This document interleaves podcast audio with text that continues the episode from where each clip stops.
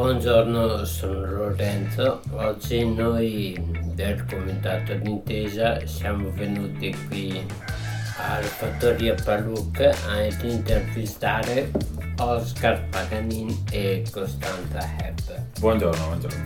Benvenuti. Buongiorno.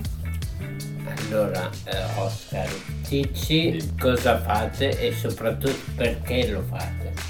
Siamo una CSA, Comunità a Supporto dell'Agricoltura, un piccolo progetto agricolo. Coltiviamo ortaggi e prepariamo delle cassette che i nostri diciamo, collaboratori prenotano in anticipo, quindi tutta la stagione. Ne partiamo da giugno fino a fine ottobre e ogni settimana abbiamo questa cassetta di mm, ortaggi stagionali. Facciamo in questa maniera perché vogliamo coltivare in modo un po' diverso, una, siamo una mini micro azienda, vogliamo lavorare sia eticamente con, con la natura ma anche con le persone, questo contatto diretto ci aiuta moltissimo. In questa maniera, grazie ai collaboratori che investono sul progetto, noi riusciamo a- ad andare avanti, sebbene siamo proprio una piccola realtà. E dall'anno scorso abbiamo anche delle galline ovaiole eh, su un pollaio mobile dove loro possono spostarsi razzolare su terreni diversi a, a necessità. E appunto nell'azienda integriamo, non abbiamo solo ortaggi, abbiamo anche delle, mh, dei piccoli frutti che sono anche da, che fungono anche da diciamo da cornice, da barriera con l'esterno, abbiamo anche un po' di alberi, eh, abbiamo delle anatre, eh, abbiamo delle oche per appunto ogni, ogni elemento ha una funzione diversa. Non so se si conosce, noi usiamo, utilizziamo i principi di progettazione della permacultura. Io aggiungo che mh, noi facciamo questo tipo di lavoro mh, per tanti motivi. La- una delle cose principali ha a che fare con l'avvicinare eh, alle persone, quindi tutta questa comunità, tutte le famiglie attorno a noi, quindi quelli che mangiano la nostra verdura, avvicinare loro al cibo, al loro- sì, a quello che mangiano eh, ogni giorno. Quindi è, una- è un progetto mh, anche, non, non voglio dire per insegnare, però sì per avvicinare alle persone alla stagionalità mh, del cibo. Quindi è molto diverso e ci lo dicono sempre, ci- ogni settimana ci troviamo qualcuno che ci dice questa cosa, guarda il gusto, cioè, è completamente diverso questo cetriolo che eh, ricevo nelle cassette ogni settimana a quello che ho preso dal Lidl perché cioè, "Ma è tutta un'altra cosa, non c'è proprio confronto, dico eh sì perché questo qua io l'ho raccolto stamattina, Oscar l'ho raccolto sì due o tre giorni fa, quindi è tutta un'altra cosa, questo per dire che è tutto un altro ritmo, ecco, trovare un altro ritmo. E poi ehm, il progetto dal punto di vista economico, sociale diciamo, eh, rafforza l'economia locale, che è importante dal punto di vista dell'adattamento ai cambiamenti climatici e anche la resilienza delle comunità locali. Quindi Avendo un po' studiato la permacultura, ci spiegheresti di cosa si tratta? Permacultura eh, nasce da termine inglese, eh, da agricoltura permanente che poi però è evoluto in cultura permanente. Nel senso che si vede la nostra società non è sostenibile, cioè non si può andare avanti così all'infinito, invece l'idea è creare dei sistemi che possono continuare ad esistere come sono. E la permacultura di per sé ha tre principi etici, che è cura delle persone, cura dell'ambiente e equa condivisione. Cultura permanente perché non è più rilegata solo al, mondo dell'agricoltura, è nato da lì. In progettazione permacultura si può progettare un po' tutto, una città, un'azienda, una casa, una- e poi ci sono principi di progettazione, ce ne sono 12 di David Holmgren che è uno dei fondatori, e poi altri 3-5 di Bill Mollison, sono i due australiani che hanno ufficializzato la permacultura perché uno studioso in Cina aveva visto appunto queste comunità che erano, si erano adattate a un certo stile per secoli che potevano andare avanti all'infinito. E tra questi principi c'è un po' di tutto, eh, non avere sprechi, eh, che ogni elemento del tuo sistema deve avere più funzioni e ogni funzione deve essere coperta da più elementi, eh, valorizzare i margini, avere un raccolto, cioè osser- osser- osservare, interagire con, con l'ambiente, con quello che ti sta attorno. E, la energia, di cattura è- catturare l'energia, quindi sarebbe, eh, il principio sarebbe di quando hai qualcosa, quando hai il raccolto o quando hai l'energia del sole, raccoglierla e, e metterla via, preservarla in Una qualche conserva. maniera, quindi una conserva, fare una conserva oppure trovare sì, qualche maniera in cui sì, conservare quell'energia Sì, lì. sì. Perché c'è tanta in questo momento, però ci sarà un momento in cui ti servirà. Quindi questa Eh. ciclicità anche. Sì, la legna messa via, tagliata e messa via, quell'energia che è lì pronta a essere utilizzata, appunto il cibo o anche il materiale, un, un travo per costruire una casa, è comunque energia. Dati bei principi, sì, poi si potrebbe fare un podcast solo su Sì, esatto, volevo dire, la permacultura è proprio uno, è anche uno stile di vita, no? È, un- è proprio una, una cosa immensa come concetto. Ehm, ci sono altri principi, tipo quelli di curare bene il, ehm, il, eh, Margini. I margini, sì, perché non è solo collegato al coltivare le verdure, come diceva Oscar, è anche il come proiettare anche la vita o un, o un, sì, un qualcosa, un'attività da fare insieme, possiamo tenere in conto questi principi. A livello di società anche. A cioè, livello sociale, esatto. Vado a valorizzare i margini, chi sta al margine, le lo- zone che stanno al margine dell'alta montagna. Ma l'altro principio interessante che va benissimo anche a livello sociale è integrare, integra più che segrega, cioè Eh. valori- in- integra più che segrega. E questo quando, quando si collega al discorso del- dell'agricoltura ha a che fare anche con il prendere, cioè essere coscienti che noi, no- la nostra coltivazione è parte della natura. Quindi non lottare contro cioè, tutti quegli ele- elementi esterni della natura, però far che il nostro ecosistema, perché quello che abbiamo noi nel campo è anche un ecosistema che sia parte del tutto. E questo qua, cioè, ci vuole una vita per imparare a farlo eh, o per imparare a come costruire eh, attorno a noi e, e che, nostro, che tutta la nostra coltivazione sia un ecosistema, quindi che ci siano degli elementi ciclici, no? E che non una cosa lineare come nel sistema industriale. Ma la natura non funziona così, la, la natura non funziona in una linea retta, la natura funziona in un, in un- in un ciclo, no? in un cerchio dove quello che finisce è anche l'inizio di qualcos'altro e quello che finisce è l'inizio di qualcos'altro, quindi imparare questa ciclicità e inserire la, nos- il nostro, eh, la nostra, quindi inserire la nostra produzione in una ciclicità, questo è bellissimo. Quanto terreno avete e cosa producete? Abbiamo poco terreno in realtà dove, dove lavoriamo e dove produciamo. L'orto siamo sotto i 1000 metri quadri e se contiamo anche la zona di pascolo delle galline, anche se fanno rotazione, siamo sui 2000 metri comunque massimo.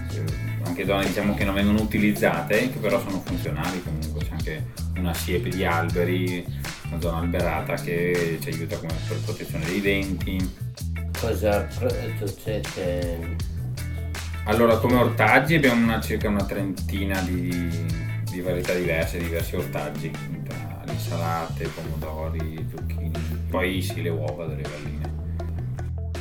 Come fate a resistere all'aggressività dei prodotti in commercio che sono più seducenti? Io lo prendo, cioè io lo considero una, un'opportunità eh, per le persone che fanno parte della nostra comunità, quindi le famiglie attorno a noi, di eh, apprezzare la verdura mh, per, sì, per quello, per il gusto e per quello che è e non solo per quello che per l'esterno, no? per la bellezza esterna. Quindi i nostri cetrioli, io forse il mio parere come si dice, come, come la mamma che sembra che tutti i bambini siano, e tutti i suoi bambini siano bellissimi. E, mm, sì, a me sembra che, mi- che i miei cetrioli siano la cosa più bella, anche se sono un po' storti alcuni. E, mm, però te lo assaggi e non ha niente a che fare con quello della... Quindi io direi che l'unica cosa che a me basta è che le persone assaggino la verdura, cioè la man- perché cioè, non, non- non devi avere un palato chissà quanto raffinato per capire cioè, che il gusto di questa cosa e quell'altra non, non c'è un confronto, quindi a me basta dire quello, basta dire che dovete assaggiarla. E come fate a resistere alle intemperie climatiche Oh. attuali? Beh, diciamo che, mh, chi fa parte del progetto noi diciamo, voi vi prendete il rischio, diciamo, se c'è un, un uragano ci spazza via tutto, voi avete investito e eh, se è una roba gravissima qualcosa andrà perso. Ovviamente noi ci siamo attrezzati, abbiamo delle serre per proteggere dal, dal freddo, abbiamo messo antigrandine in vari punti, pian pianino intendiamo di metterla un po' dappertutto. Cioè, a livello estetico magari non è bellissimo vedere questi archi, reti un po', un po ovunque, però visti i tempi è necessario se si vuole avere un raccolto. Poi abbiamo la fortuna di avere dimensioni piccole e quindi è anche possibile coprire un po' tutto, noi siamo abbastanza intensivo nel senso che proviamo a coprire ogni piccolo pezzo dell'orto con qualcosa e che non ci siano per avere l'avvicinamento delle culture. Dobbiamo, dobbiamo diciamo, attrezzarci contro la grandine, contro le fate di vento, le raffiche di vento con le forti che ammazzano le serre. Dobbiamo attrezzarci contro il freddo, le gelate magari tardive, adesso soprattutto il caldo, la siccità.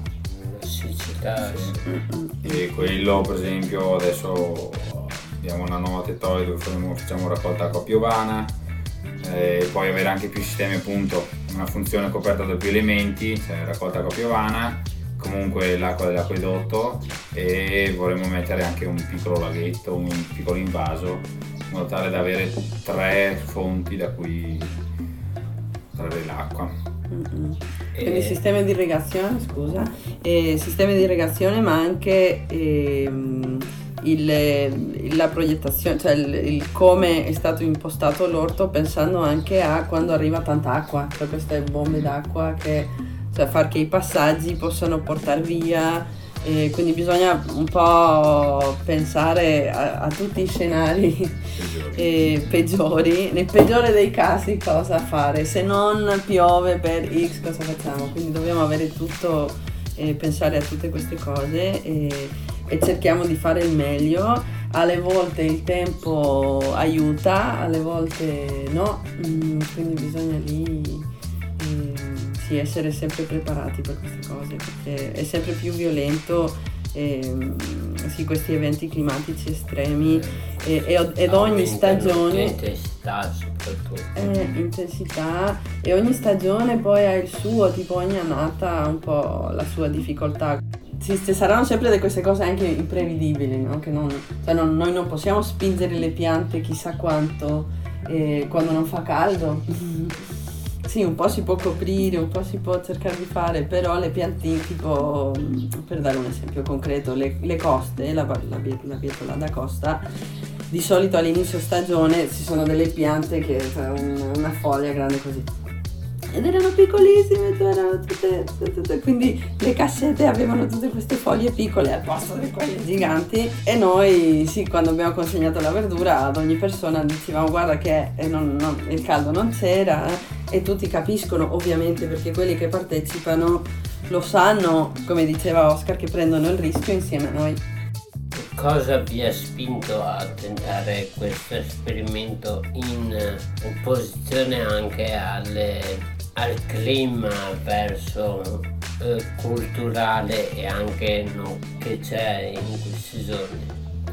Là era un, un, interesse che avevo io ancora prima dove ci siamo conosciuti in Svezia, la permacultura, poi c'era il mondo della decrescita, quindi comunque creare un progetto piccolo sul territorio che si adattasse a portarsi magari un po' di innovazione e poi il cibo è diciamo primo passaggio, c'è una cosa che tutti consumano, tutti utilizzano, quindi è qualcosa che parla un po' a tutti quanti e è un ottimo vettore appunto per spiegare la situazione ambientale e che ci sono delle, degli approcci un po' diversi.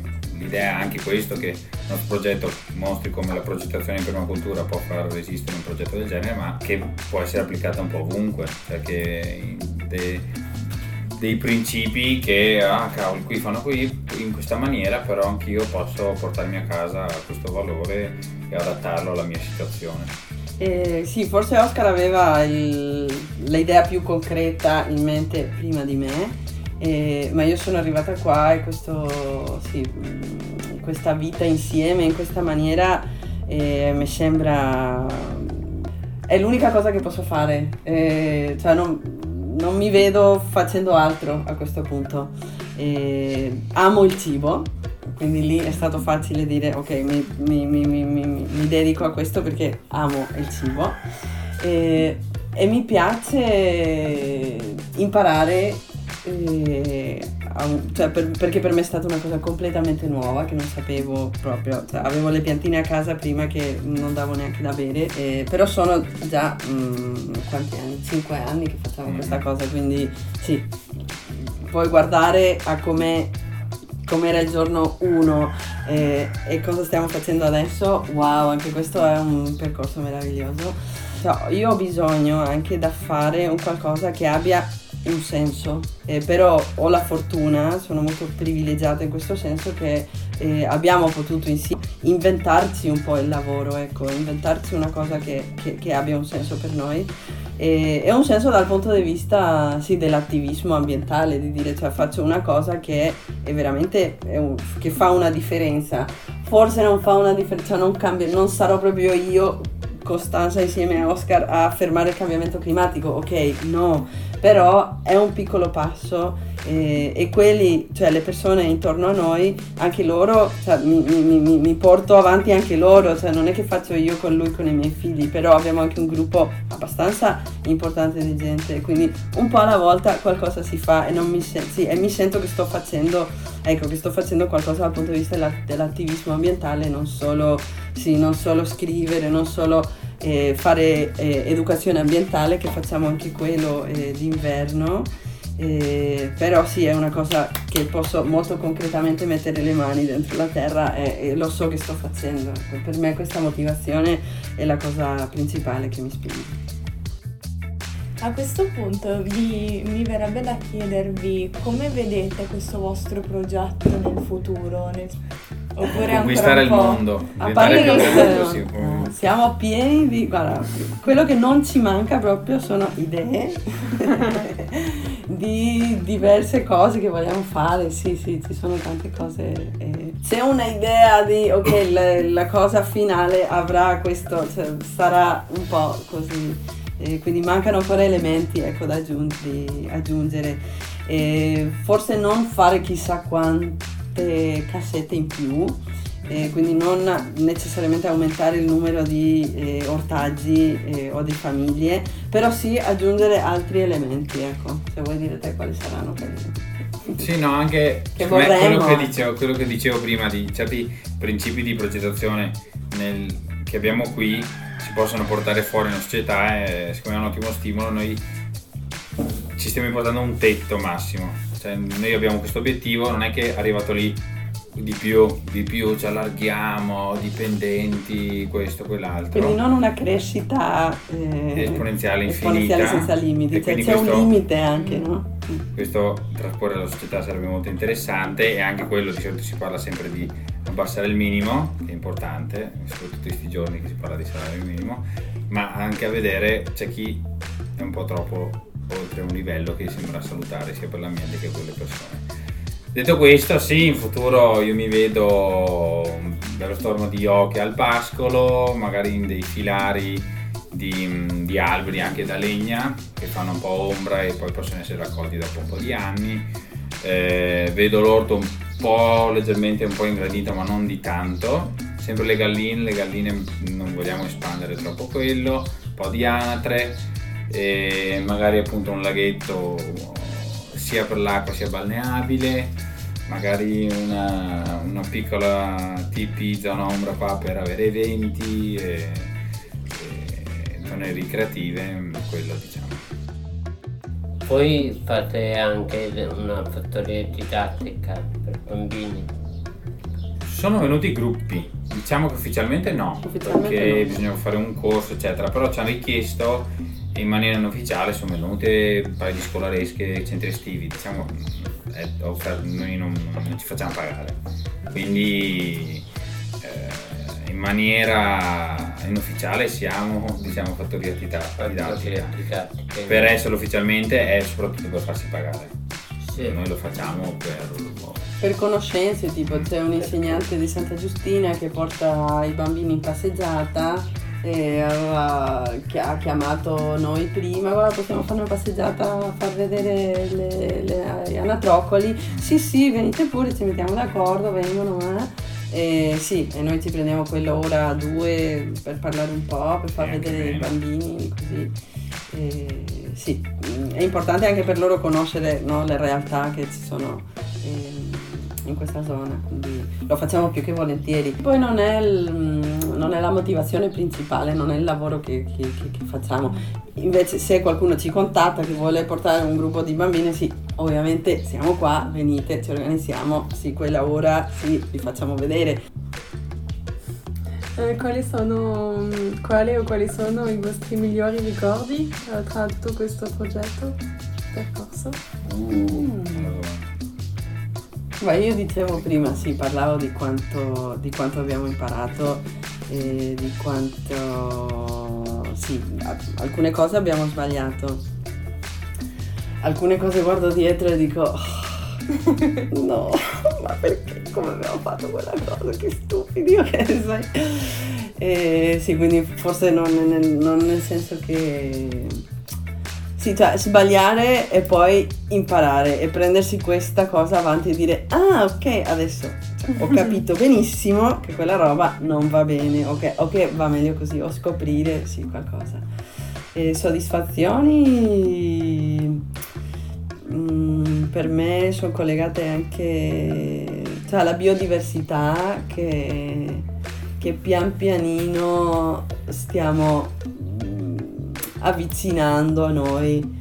Eh, c'è un riccio per esempio che abita eh, in giro lì eh, che prima abitava da queste parti e poi si, si è spostato di là, si è fatto la cassetta là, ha fatto figli, Eh, sembra, che, sembra che si trova bene. Eh, e i ricci vanno benissimo nell'orto perché mangiano insetti.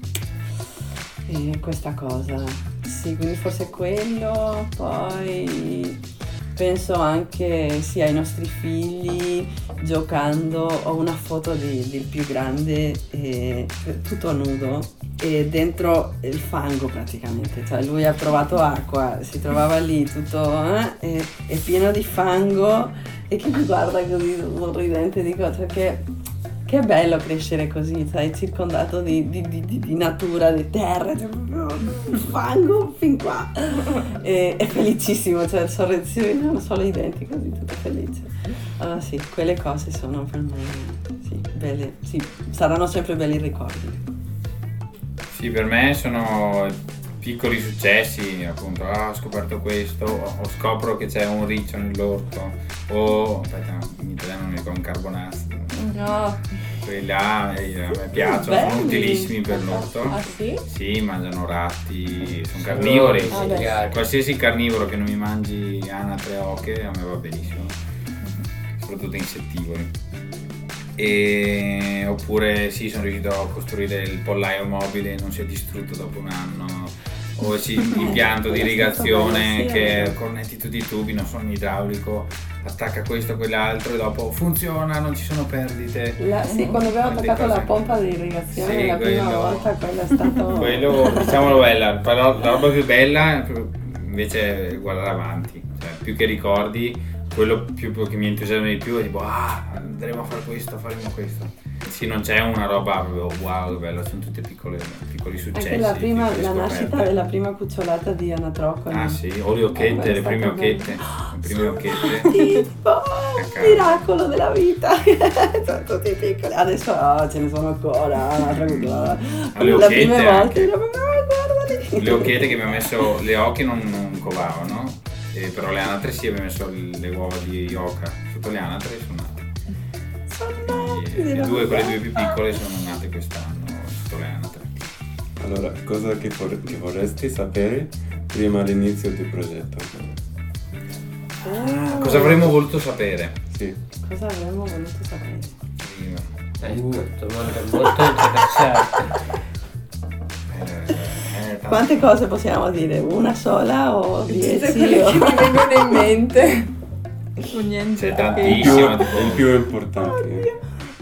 Al- Allora, il più importante. Riguardo la verdura, riguardo le uova, riguardo- perché ogni cosa si può La Magari mettiamo quella difficoltà più, proprio più ostica che magari no, a cui non avevate proprio pensato, non avevate dato peso. Diciamo la cosa che forse tornando indietro farei, magari uno o due anni di lavoro in progetti simili. Perché ne ho fatto qualche mese, ma in una realtà che non era partita al 100%, non vivevano di agricoltura.